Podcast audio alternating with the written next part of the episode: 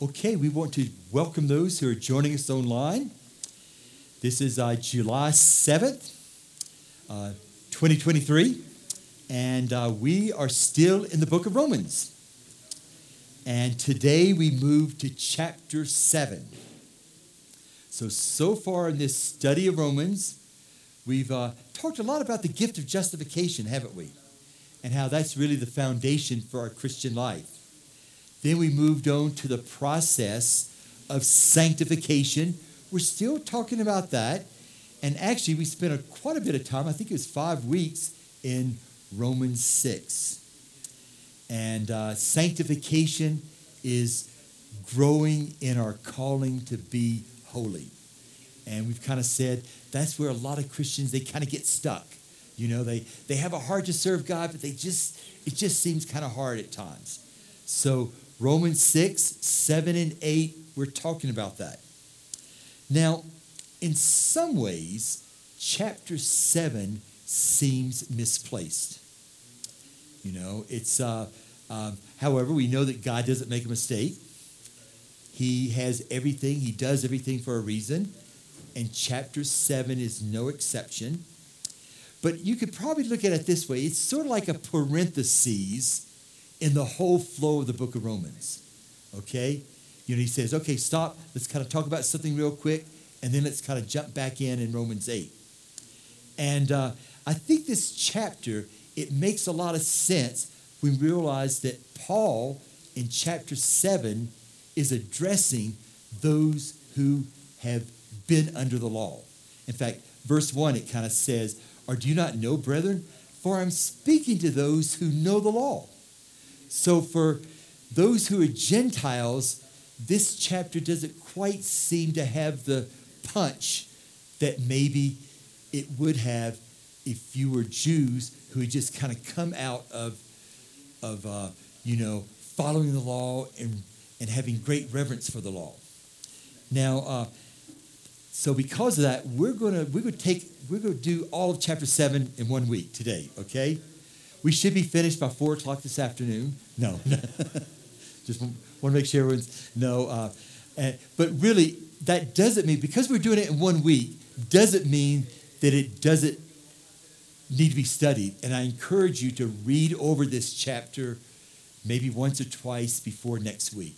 Okay, we're not going to read through every verse, but I'm going to give you the main idea or ideas here. And there is some important things truths that I think we all need to know. Okay?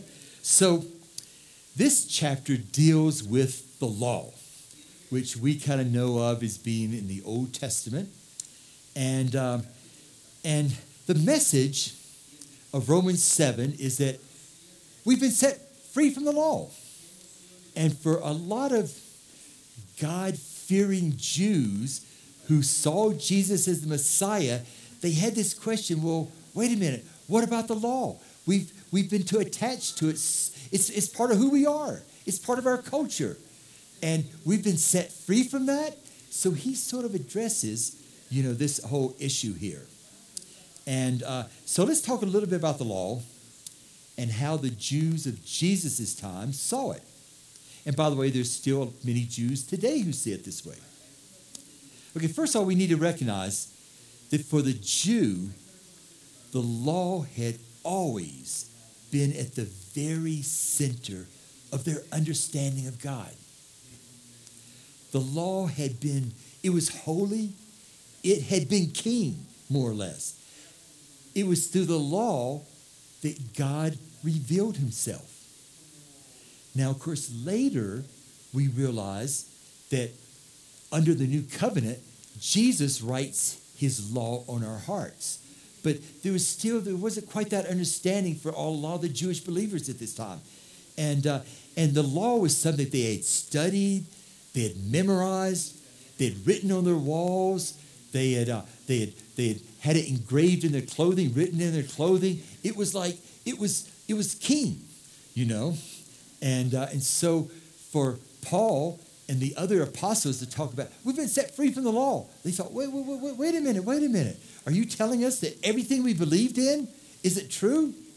And so Paul is explaining this. Now, maybe we should kind of mention two here, and this is very simplified, but there are two aspects of the law. There is the ceremonial part of the law, you know, the, the, the sacrifices, temple worship, all the offerings, the anointings. I mean, they anointed every little utensil that was in the holy place and in the and uh, and in the court and all that. That was all the ceremonial law. But there's also the moral law. You know how to live. And by the way, a lot of that law, uh, many governments today, you know, were kind of based somewhat on that law. You know, the Ten Commandments, for example. You know, those were the those were the ten big ones. You know, and you know, don't murder, don't commit adultery, don't lie, honor your parents. You know, those are those are all important things, and they're still important things. Um, but there are more laws besides that. In fact, the Jewish rabbis, in going through the Old Testament law, they came up with 613 laws or commandments that they had to that they had to uh, obey. And you might say, well, how could they even remember them? Well, that was part of the problem, you know. They couldn't. Although a lot of a lot of the good Jews, they would memorize them. But just because you memorize it doesn't mean you obey them. And I'm not going to go into what all those laws were. You can read the Old Testament. Uh, Jesus, by the way, someone asked him, Well, which is the greatest of all these laws? And, uh, you know, because there's 613, and we know the story, Jesus said, Well, they could, the first one is love your God with all your heart, with all your mind, with all your soul, with all your strength. And the second one is love your neighbors yourself. And then he said, really, the whole law could be summarized in those two things. And the religious leaders, they were kind of like, wait, a minute, wait a minute. What about the other 611 of them? You know, are you just ignoring them? And so Jesus, he saw that this was a system that was burdensome on the people. In fact, a lot of times people just kind of checked out. They said, I, I, I, can't even, I can't even memorize them, much less follow them. And so I just can't do it. And so Jesus, in his teachings, a lot of people, they gathered around. And of course, the religious leaders and the Pharisees, like, wait a minute, who is this? Because everyone was listening to him. Because when he said something like, oh, all the law could be summed up in these two commandments, hey, that's something they could they could say, yeah, I, I, I get that. I can understand that. So, um, so anyway, so one of the things that when Jesus comes and when the church begins, the apostolic teaching you know, went out and said that Jesus had fulfilled or completed the law. And that was a difficult transition for Jewish believers in Jesus. What do you mean he fulfilled it? He completed it. But the ceremonial law, that was, that was hard enough to understand that he fulfilled it. But he was. He was the sacrifice. He is the temple. He's everything. He fulfilled all of it. And I really, personally, I enjoy reading the Old Testament and seeing how Jesus was fulfilled in all that. And but it was a difficult transition for many of the Jewish believers. And then when it came to the moral law, well, what about that? And he completed that or fulfilled that too as well. Well, let me explain. First of all, when Jesus would talk about the law, if anything, he just raised the standard. We talked about this a little bit last week. He said, Oh, yeah, you've heard that the law says don't commit adultery. Well, I tell you, don't even lust for a woman in your heart because that's committing adultery. And then he would say, You've heard it said, don't murder. But I tell you, if you're angry with your brother, or if you call your brother Raca, which means empty head, we might have different words for Raca, but we probably, you know, we use them. You know, oh yeah, he's a idiot. He's kind of a, you know, you know. He says you're, you're committing murder already. And, uh, and then on the Sermon on the Mount, he, he ends it by kind of saying, Unless your righteousness surpasses that of all the scribes and Pharisees, you won't enter into the kingdom of God. What? I mean, Jesus messed with the law. You know, he kind of raised it in one hand, he raised it to impossible situations, but he also let us know that he frees us from the yoke of the law, you know, of the bondage of the law, the bondage that says that we have to please him in what we do and how good we are. Because it's impossible, isn't it? In fact, part of what he did at the cross is that he became the perfect righteousness for us. You know, he looks down and says, Mike, hmm, lost cause. He'll never be righteous, but I'll be righteous for him. And Jamie, she's a real lost cause too. And so is Stephanie and Emil Carr and Elizabeth. In fact, all of you are. But I will become their righteousness, their perfect righteousness. That's what he did at the cross. So he lifts the yoke from us that we don't have to bear it anymore. Like, I gotta be good enough or I'm not gonna make I'm not gonna make it to heaven. He took that away. So yes, he completed the law, he fulfilled it. And so Paul in chapter 7 is trying to get this across to the Jews, the Jewish believers especially, who they had accepted Jesus as Messiah, but they were having a hard time. Well, what about all the cultural things about our law? What about this? What about that?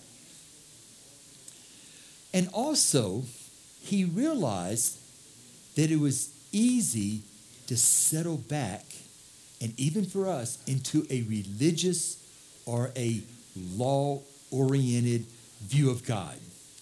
Because in some ways it's easier. You know, uh, you know, instead of focusing on our heart, just tell me what I got to do and what I can't do. I want it simple. And it's easy to drift back to that. And really, for Christians even today, so much of Christianity over the centuries has promoted that view of God, that God is accepts us when we do good. And when we do bad, he rejects us. And and in human thinking, that sounds right because that's the way we kind of treat one another. But God sees it entirely differently. And by the way, I'm not just talking about, let's say, those who grew up in a Catholic, you know, religion. I think there are many evangelicals too have grown up thinking that Christianity is what we do and what we don't, and what we can't. And it's rules and expectations. Sometimes we say, well, it's not a rule, it's just an expectation. Same thing, really. And sadly, that's the way a lot of the world views us. Because we've been acting that way, the world sees it that way. You know, yeah, well, Christians, you know, they can't do this, they can't do that. Eh, now, it may be true they don't want to do certain things, and there is the obedience, which we've talked about even last week, but it's more of a relationship with Him. God's people are not trying to perform to get God's favor. That's not the true gospel. Watchman Nee, I like his books. He was a man in China, Christian leader in China in the early 1900s. Died as a martyr, by the way. But he wrote, Grace means that God does something for me. Law means that I do something for God. Do you get that? And if I try to do something for God, how does that how does that work out? Hmm, not too good, right? we just can't do it. I, I may have good intentions, but I just can't do it. You know? But grace says God did it for me. He became our righteousness. He he he does everything I can't do. And so the law represents a mindset a way of looking at God that's faulty, that I need to please Him. I need to be better. I need to be better. In the first six verses of Romans 7, let's kind of, we're not going to read all of chapter 7, but let's read this, these six verses because it's an illustration. Let me kind of read it. Or do you not know, brethren, for I'm speaking to those who know the law, that the law has jurisdiction over a person as long as he lives? For the married woman is bound by law to her husband while he is living. But if her husband dies, she's released from the law concerning her husband. So then, if while her husband is living she is joined to another man, she shall be called an adulteress. But if her husband dies, she's free from the law, so that she is not an adulteress, though she is joined to another man. Therefore, my brethren, you were made to die to the law through the body of Christ, so that you might be joined to another, to him who is raised from the dead, in order that we might bear fruit for God. For while we were in the flesh, the sinful passions which were aroused by the law were at work in the members of our body to bear fruit for death. But now we have been released from the law, having died to that which we were bound, so that we serve in newness of the Spirit and not in oldness of the law. Okay, so remember we talked about this in Romans 6. We died with Christ, right? And so we're therefore free from the old master, the law. And now we've been joined to another, it says in verse 4. In order what? That we may bear fruit. See, Jesus moved the emphasis. The law said you've got to do things to please God. Jesus said, follow me and obey me in order to bear fruit. You see the difference? It's a big difference. And somehow, even Christians today, we, we've got this religious mindset that we have to please God, when really He's done it for us. So now we serve in newness of the Spirit and not in oldness of the letter. Now, one of the questions might be well, why was the law written in the first place if we really need to die to it? And he addresses that. And he addresses that, especially in verses 7 through 13. We're not going to read it, but a lot of this chapter. And we can see, yeah, the law was there for a purpose. Like, look at verse 5. It says, For while we were in the flesh, the sinful passions which were aroused by the law. So sinful pra- passions were aroused by the law. And, you, you know, we all know that. If someone says, if you say something like to a child, don't touch that, what are they going to do? I think I need to touch it. you know, and when we kind of read in the law, don't do this. Hmm, I wonder why, you know, and we just, it's just our flesh. We just want to do something we can't, we're not supposed to do you know? And, uh, and so the sinful passions were aroused by the law. Then in verse 8, it says, um, But sin, taking opportunity through the commandment, produced in me coveting of every kind. For apart from the law, sin is dead. So, so it's saying right here that sin takes opportunity through the law. And the example Paul gives, and by the way, in another place, Paul says, you know, before I met Christ, I was, compared to most people, I was a pretty righteous person. I mean, all 613 laws I knew by heart, and I was, I made it my goal to, follow all of them. But basically, here in another place, he kind of said, but there's one law especially I just never could get over, and that's coveting. You know what coveting is? Want something you don't have. And, you know, we always kind of want something we don't have, right? You know, and uh, not always, but it happens periodically. And Paul said, you know, whenever I think about that, I, I just couldn't, I just couldn't get righteous. And so he felt guilty and condemned because he was preaching the law, but he couldn't really practice it. So sin takes opportunity through the law. And then in verse 13, it, I like this. It says, uh, at the end, it says, so that through the commandment, sin would become utterly sinful. In other words, is like a mirror that highlights everything that's wrong. You know, we read the scriptures and we think, oh man, I missed up there. Oh no. What? Rejoice always? Uh, give thanks in everything? Wait a minute. Forgive everybody? And, and, you know, the more I read God's word, it's just almost like my sin becomes utterly more sinful. And and you might say, well, wait a minute. If the law shows us how sinful we are, so utterly sinful, is, is that good? Yes, it is good. Because what? It leads us to Jesus.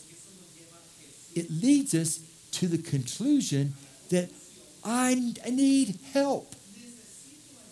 I can't do this. And, uh, and so the purpose, one of the primary purposes of the law, yes, it did serve a purpose. It's good, it's holy, it's just, but it's to lead us to Jesus and to grace. And so, Paul, in this chapter, he's saying, we're free from the law. Because if we're free from the law, then we can be free to really serve him and obey him. Yes, the law served a purpose, mainly to show us how needy we are and how much we need Christ. So, this is a very important, you kind of see this is especially important for the Jews that were believing in Jesus, but really for all of us, because all of us tend to kind of want to reduce Christianity to what, what can I do? What can I do? How can I please God? And we get, it's so easy to drift into that. And so Romans 7 is a reminder wait a minute, that's not what this is about. The last part of really verses 14 through 25, and I encourage you to read it, especially before next week when we start Romans 8. You'll identify with it. It's a great description of the inner conflict inside of us that all of us ex- have experienced from one time to another. Let me just, I don't think we have these up here, but let me just kind of read a couple verses. Like, look at verse 19. For the good that I want, I do not do, but I practice the very evil that I do not want. Have you ever felt that way? You probably have. Wait a minute. I want to do good, but I just can't seem to do it. You know? Or verse 20. But if I'm doing the very thing that I do not want, I'm no longer the one doing it, but sin which dwells in me. And then verse 21 I find in the principle that evil is present in me. There's something bad inside of me, there's evil inside of me. The one who wants to do good. And so there's a conflict. I want to do good, but there's something kind of evil inside of me. Have you ever felt that way? I know you have. You don't have to raise your hands because it's part of being a human. And uh, verse 22 For I joyfully concur with the law of God in the inner man. In other words, yeah, I agree with this. We should love one another. But I see a different law in the members of my body, waging war against the law of my mind and making me a prisoner of the law of sin, which is in my members. He describes this conflict, doesn't he? And it's a conflict that all of us face. We want to do what's right, but we just can't seem to do it. And by the way, even non believers, many of them want to do what's right, but they just say, I can't do it. It's impossible. There's something inside of me won't let me. You know, years ago there was a a little phrase. You still hear it every now. and You'd see it on T-shirts and stuff like this. The devil made me do it. You know, and, and what were they? Eh, eh, anyone ever seen that before? You know, and basically, what they're really saying is that I kind of like to be good, but there's something inside of me that just won't let me. It's my flesh. I was born into flesh. And so, this is this tension, this conflict that's going on. And it was true before we made, we came to know the Lord. And actually, once we kind of come to the Lord, it becomes more true because we really want to do good now and we really see that we can't do good. So sin, it says, working in conjunction with the law, keeps us from the victorious life that we know that God has called us to. Sin traps us, leaving us with the following conclusion I have good intentions, but I fail miserably when I determine to serve God. And I've heard many people say this the more I try to serve God, the worse I fail. I mean, I've heard that. I wish I had a, a dollar for every time I've heard that. You know, I hear it a lot, you know. And, uh, uh, and for those of us who are not truly regenerated, and for those of us who are, we've got to understand that there's power in the gospel to release us from this. Let's put it this way. You know what the message of Romans 7 is? I can't do it. Why? I'm flesh. I'm bound to fail over and over. However, we know that if I've died in Christ, I can be married to another called grace. And I can begin to see it differently. But chapter 8 starts explaining this. Chapter 8 tells us how we can break free from this inner conflict. Because, see, we can kind of get our hands around the gift of justification. Thank you, Lord, you've declared me righteous. And then the, the process of sanctification. Yes, Lord, I want to be like you. I want to be holy like you've called me to. And then it seems like there's this conflict that goes on inside of us. We just can't seem to do it. So Romans 8 pulls it all together. And we're going to spend a lot of time in Romans 8 because I think that's probably where most of us are.